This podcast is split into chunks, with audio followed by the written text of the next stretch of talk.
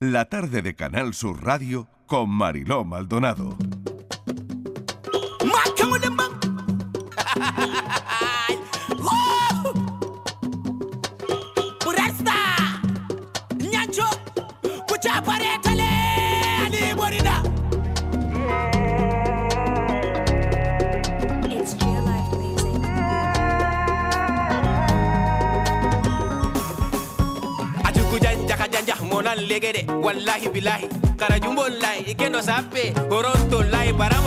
Son las 5 y 16 minutos de la tarde. En el 2021, más de 3.000 inmigrantes murieron o desaparecieron en el Mediterráneo eh, y el Atlántico intentando llegar a Europa, una cifra que duplica las víctimas del 2020, mm, según reveló eh, la Agencia de Naciones Unidas para los Refugiados, ACNUR. Estos son datos de ACNUR. 3.000 migrantes murieron o desaparecieron en el Mediterráneo el año pasado. Personas que salen de un lugar y no llegan jamás a su destino. El sueño de los jóvenes gambianos de mejorar su futuro en Europa eh, está claro y es patente. Una inmensa mayoría quiere salir de Gambia y no todos lo consiguen. A estos jóvenes les preocupa el trabajo y fíjense, y una cosa, el acceso al agua potable, que no tienen. Todos sabemos lo que es tenerse, abrir un grifo, tan simple como eso, y beberte un vasito de agua, ¿no? Luego hay otras cosas como el terrorismo de corte religioso, como guerras interétnicas, como el tráfico de personas, del que también hemos hablado hoy. Hoy queremos charlar con Yusufa, es un joven de 22 años, natural de Gambia, estudió fisioterapia, cuenta que ha trabajado como fisioterapeuta y auxiliar de enfermería en su país. Y como le sucede a tantas otras personas, se vio en la necesidad y obligación de abandonar su país y dejarlo todo. En 2021 llegó a, a nuestro país, llegó a España, tras varios días a la deriva en el mar a bordo de, una embarcación. Y hoy está con nosotros para contarnos que a veces la vida no es fácil. Yusufa, bienvenido, gracias por estar con nosotros. Hola, gracias. ¿Qué tal estás? Estoy bien, ¿y usted? Muy bien. Oye, pronuncio bien tu nombre, es que me encantaría hacerlo bien. Vale, mi nombre es Yusufa Yuf Yusufa Yuf. Yuf. es tu apellido. Sí, mi apellido, J-O-O-F. Yusufa, eh, ¿cuál es el, primer recuerdo que tienes de tu llegada? mi primer recuerdo es ah, cuando llegué a El Hierro y viene el Cruz Roja para ayudarnos ahí, para salir dentro del barco porque este, en este momento estaba muy, eh, muy cansado y teníamos hambre, ni, no, tenemos, no tenemos nadie que comer. Y sí, ahora mismo eso que lo puedo recordar. Y Yusufa, me imagino que no fue nada fácil eh, esa travesía. Claro. Eh, mm, no sé, ¿qué es lo que más miedo te daba Imagino que se pasa miedo cuando, no sé, cuando cae la noche, cuando vas en una embarcación a la deriva, eh, que no tiene además, pues eso, ¿no? Mm, pinta de, que se pueda eh, sustentar bien en el, mar, ¿no? ¿Qué, piensas? Pues es un viaje muy peligroso y también cada noche que ha pasado en, el barco me pone a asustar porque pienso muchas cosas ahí que puedo encontrar con muchas cosas peligrosas en el mar. Pero cuando llegue el, día, sí me pienso un poco bien porque puede ver la gente que estamos, que estamos juntos conmigo en, el, en la patera. sí, por eso eh, cuando llegue el día Vale, pienso que ahora si pasa algo, aquí hay mis compañeros en el barco, podemos ayudar nosotros mismos. Pero por, por, la noche es un momento muy difícil. Sí, porque cada uno está pensando con su mismo. Claro, claro, claro. ¿Y, ¿Y uno en qué piensa en una situación así? Porque Claro, no sé si eh, sobrevivieron todas las personas que iban en esa patera contigo, si al final tú tienes que ponerte a ayudarte a los ayudar a los demás, ¿no? Eh, ¿Cuál es la situación de, supervivencia en un momento como ese, Yusufa? En el momento cuando llegamos o después. ¿Quieres, saber? Sí, en ese momento, en ese momento. Vale. Lo que a ti te haya parecido más difícil, ¿no? Sí, estaba muy más, más, difícil y no tenía esa fuerza para ayudar a otra persona, pero en mente estaba pensando que sí, si tenía esa fuerza para ayudar a mis compañeros, sí, eh, te voy a hacerlo, pero no, no, podría, no podría antes. ¿Viajabas eh, con algún miembro más de, de tu familia? Eh, ¿Tu familia se quedó en Gambia? ¿Qué te hizo salir de Gambia? Pues, vale. Es un problema que es personal que no puedo decir aquí en pública. Sí, que me da una fuerza para salir en mi país. Y también el segundo es para encontrar una vida muy tranquila también. Sí, y para seguir estudiando y trabajando como fisioterapeuta para ah, conseguir mucha experiencia también fuera. Yusufa, ¿cómo es tu país? ¿Echas de menos tu país? ¿Cómo es Gambia? Pues sí, echo de menos de mi país, pero ahora mismo eh, la situación es, uh, no es estable, porque en este mes um, decir que como escriben los periodistas en mi país, en este mes eh, seis personas que han muerto ahí con uh, peleas en parque de fútbol y otro en hotel y hay otro también que ha murido en su casa, ¿sabe? Entonces, ese puedo decir que no hay seguridad en nuestros países en este momento. Y tú sigues las noticias desde aquí, sigues lo que pasa en tu país, ¿no? Te importa lo que pasa en tu país, ¿no? me importa, sí, porque eh, es verdad que estoy viviendo aquí tranquilo, pero Gambia es mi país. ¿Has, dejado familia allí? ¿Tienes familia? Sí, he dejado mi familia ahí, pero ahora um, mucho de mi familia están en Senegal. Eh, sí. Que también han, podido salir de ahí, ¿no? Sí. Y los demás están en la eh, frontera de Gambia, en, en un pueblo. Sí. Bueno, las personas que han trabajado con, contigo en el equipo de CEAR eh, te definen como una persona muy solidaria, predispuesta, de una persona con grandes valores humanos, de una persona altruista. Me han contado que realizas, que haces masajes rehabilitadores a los compañeros del centro si, si tienen algún tirón muscular, si les duele algo, te ofreces siempre hacer algún masaje. Pero claro, no solo esto hemos sabido de ti. Eh, tengo a tu lado a María José García. Eh, María José García trabaja en, en el área de incidencia y comunicación de, CEAR en Sevilla. María José, bienvenida. Gracias por acompañar a, Yusufa. Gracias a ti, Marilo, y bueno, gracias a vosotros por invitarnos a, este espacio.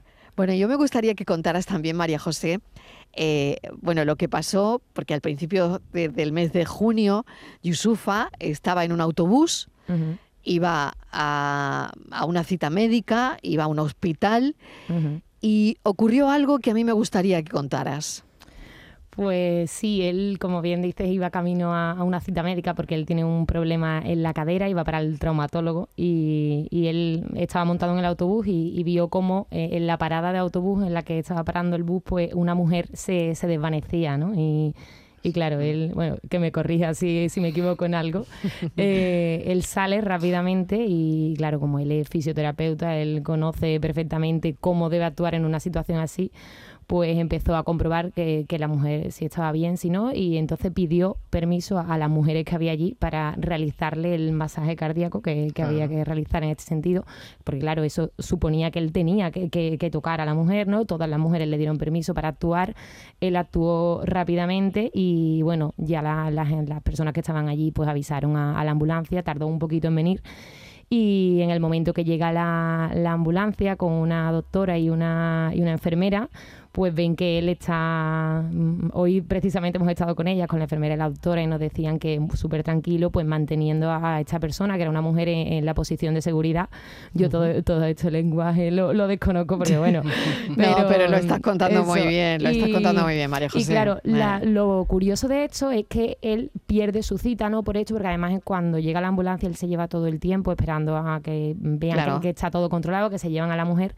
Y lo curioso de esto es que él regresa a nuestro dispositivo acogida y él no cuenta nada, ¿no? Entonces a los días nos llaman del centro de salud eh, de Torreblanca, en este caso, para darnos las gracias y para decirnos que gracias a la actuación de Yusufa, esta mujer, se puede decir que le ha salvado la vida, que gracias a, su actuación, a la rápida actuación que tuvo, que le salva la vida. Entonces nosotros casi le tiramos de los pelos, ¿no? Porque decimos, pero ¿cómo no nos cuentas esto, no? Porque yo no sé si se llevaría incluso una bronca, ¿no? Por ver de la cita médica, pero claro, él y él lo que nos dice es que él actuó como tenía que actuar, como actuaría cualquier persona y él le quita valor incluso a lo que hizo y, y claro, tiene un valor tremendo porque hoy de hecho, como te digo, hemos estado con la, con la doctora y con la enfermera y nos lo decían, que, que le salvó la vida. Que entonces, bueno. Yusufa. Bueno, eh, qué momento, ¿no? Qué momento más difícil. Mm. Porque me llama mucho la atención eso de que pidieras permiso para hacerle la reanimación cardíaca mm, claro. a, una mujer que se desvanece. Eh, sí, primero antes de empezar la RCP, sí, he pedido un permiso con las mujeres que están ahí. Sí. Sí, y ellos también me han dado permiso. Y me ayuda también para quitar su... El sujetador. Eh, sí, su sujetador, exacto. Y cuando hice mi examen físicamente y vi, que ella no estaba respirando normal, y entonces tengo que empezar el CP. sí, y sigo haciendo este y... La reanimación cardíaca, ¿no? Exacto. exacto. Eh, sí, entonces llamaron ambulancia y había una mujer también que ocurrió para llamar a los médicos. Pero antes de llegar los médicos y ambulancia, eh, la mujer también tiene su conocimiento. Sí. Y sigo preguntando a ella pero ella estaba llorando y cuando ella empieza a llorar, y yo también para eh, preguntando, porque en este momento no puedo preguntar más, si no ella va a seguir llorando. Claro, porque ya ella recuperó la conciencia. Ella recuperó la conciencia y ella vio que tú le habías salvado la vida. Así es. Y empezó a llorar. Sí. ¿Y tú qué sentiste? ¿Te emocionaste? Sí, mm, Estabas todavía con la adrenalina de, salvarle la vida a una persona, ¿no? sí. Que, bueno, que eso no es, no es fácil, ¿no? Y ahí hay que darlo todo, ¿no? Mm, claro. Em, pues es de un eh, trabajo que estaba haciendo desde mi país. Que cuando estoy viajando eh, de un sitio y he encontrado un accidente, yo eh, pensé que, vale, ahora mismo tengo que bajar y para ayudar, porque eh, es por eso que hizo ese curso para ayudar a las personas. Entonces, cuando he encontrado un, eh, un caso que tengo que dar mi experiencia, sabías cómo hacerlo. Claro que sí. Me cuentan que has realizado un curso de ayudante de cocina que te han contratado en el restaurante en el que has hecho el curso, donde has hecho las prácticas, te han contratado. ¿Esto sigue siendo así, Yusufa? ¿Estás trabajando como ayudante de cocina? Sí, ahora mismo estoy trabajando como ayudante de cocina. Ajá. Pero oye, lo tuyo es la fisioterapia, ¿no? Sí. Te gustaría terminar de fisioterapeuta, ¿no? Exacto. Ajá. Pero ¿y la cocina cómo se te da? A ver. Fue muy duro, porque... Sí, ¿no? muy duro. Sí, mucho trabajo y es mi primera vez que trabajo en el restaurante también y en cocina. Mm. Sí. Eh, Estás ya instalado en Andalucía, en, Sevilla. ¿Cómo, ¿Cómo vives aquí? ¿Te gusta Sevilla? ¿Cambiarías ese sitio por otro lugar? Eh, no lo sé. ¿Cómo te encuentras entre nosotros? en Sevilla me encuentro bien aquí. Sí, me, me, encanta eh, viviendo aquí en Sevilla, muy tranquilo y la gente de Sevilla también muy amable. Sí, nunca he encontrado un problema aquí con la gente, no. Sí. y mi sitio de trabajo también lo mismo. Sí, donde vivo ahora mismo también todos son tranquilos. Entonces no quiere cambiar ese sitio con otro. María José, ¿dónde, dónde vive Yusuf ahora mismo? ¿Cuál es, ¿Cuál es su situación ahora mismo? Bueno, pues su situación, él es como otra tantísima gente solicitante de, protección internacional y hasta hace muy poquito pues estaba en uno de nuestros dispositivos de, acogida. De es refugiado, ¿no? Eh, bueno, todavía no tiene la resolución. hasta, que tenga su resolución, pues es solicitante de, protección internacional, que es como se, dice, hasta que, tenga esa resolución. Eh, pero bueno, mientras tanto, pues él va eh, con un periodo, ¿no? De, por supuesto, de integración, porque mientras se resuelve su, su situación, ¿no? Entonces él cuenta con el apoyo de CEAR, pero es cierto que como él ya tiene pues una independencia económica ¿no? que le permite pues eh, ser bastante más autónomo, él ya ha salido de hace muy poquito, vamos, lleva unos días solamente, ya ha salido de nuestro dispositivo de acogida porque ya no, no se acoge a esas ayudas económicas, sino que se puede mantener él por sí mismo y ya pues vive él solo en un piso. ya es bastante más autónomo y y bueno, él está muy integrado, él, mm, él es que es muy prudente, muy, muy prudente, pero él además hace un voluntariado con Cruz Roja, donde eh, como traductor, porque aquí donde lo ves también habla unos cuantos idiomas. Entonces hoy precisamente ha estado con el voluntariado también, ayudando, echando una mano allí a compañeros y compañeras y y la verdad que bueno. O sea, que, le falta día a Yusufa. Yusufa, Te, falta día de las cosas que haces. Oye, ¿cómo es vivir independiente? El otro día leía eh, que no tenía ni idea, fíjate hasta qué punto, ¿no? Nos dedicamos a la información, estamos siempre con los datos, tal, pero el otro día leía, y no me lo había planteado nunca, y muy mal por no habérmelo planteado, que para un migrante no es fácil abrirse una cuenta en un banco. Eh, yo, yo, no sé en tu caso cómo es eres ya independiente, has podido abrir una cuenta, eh, no sé, ¿cómo, ¿cómo es? Sí, estoy independiente, eh, independiente abro eh, una cuenta en Santander también. creo que en la vida, si estás trabajando, es mejor que tener la vida independiente. Si hay que hacer todas tus cosas con tú mismo, no cada cosa que tienes que pedir con personas que eh, te ayudan en otras cosas que tú puedes hacer. Pero lo que tú no puedes, es normal que puedes pedir uno o dos ya, pero es mejor que vivir con su mismo independiente. Quería hablar de eso, María José, ¿no? Eh, lo difícil que es a veces para los migrantes algo tan simple como abrirse una cuenta en, un banco. Sí, es algo que nosotros desde CEAR a, principios de este año hablábamos de eso, ¿no? De, la exclusión financiera que afecta a tantas personas migrantes y refugiadas en España. Yo, por ejemplo, el caso de, de Yusuf, no habíamos llegado hasta ese punto. Él, por ejemplo, ha tenido ha tenido esa suerte. Eso nosotros contamos con un equipo de empleo en CEAR, en el área de inclusión, contamos con los compañeros y compañeras de empleo que, que sí, ¿no? Lo, cuentan de y se ha denunciado, ¿no? También en muchos casos, pues las irregularidades que se llevan a cabo a veces en entidades bancarias que, bueno, que niegan sistemáticamente el acceso a, a, cuentas de pago básicas de personas migrantes y refugiadas y bueno, mm, es una problemática con la que nos encontramos, igual que, vamos, creo que hace poquito pues hablaba de, de, esa discriminación que también nos encontramos en el acceso a la vivienda, ¿no? Que hace poquito salía exacto, los medios. para alquilar, para alquilar,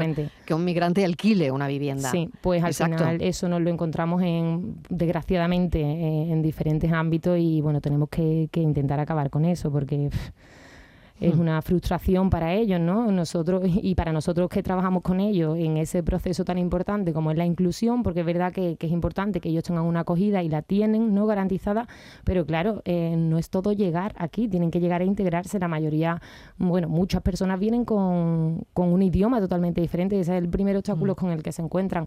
Entonces, si ahora desde la sociedad acogida encima le ponemos más obstáculos, es muy complicado. Exacto. Mm.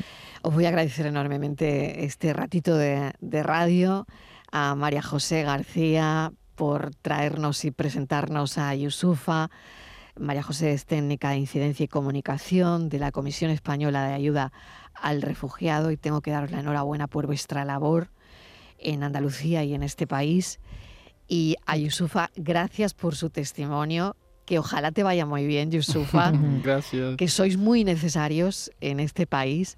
Gracias. Y, de verdad, eh, gracias por lo que hiciste con esta mujer que se desvaneció, a la que le salvaste la vida.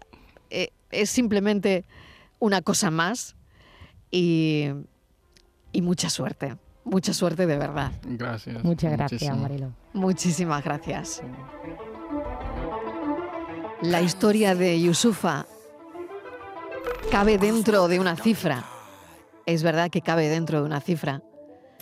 Porque la vulnerabilidad de los migrantes es elástica, es multiforme y aunque se manifiesta en, en distintas proporciones según el país de procedencia, la melanina en la piel, la etnia, a veces el género, y otras papeletas del infortunio que son elementos todavía transversales.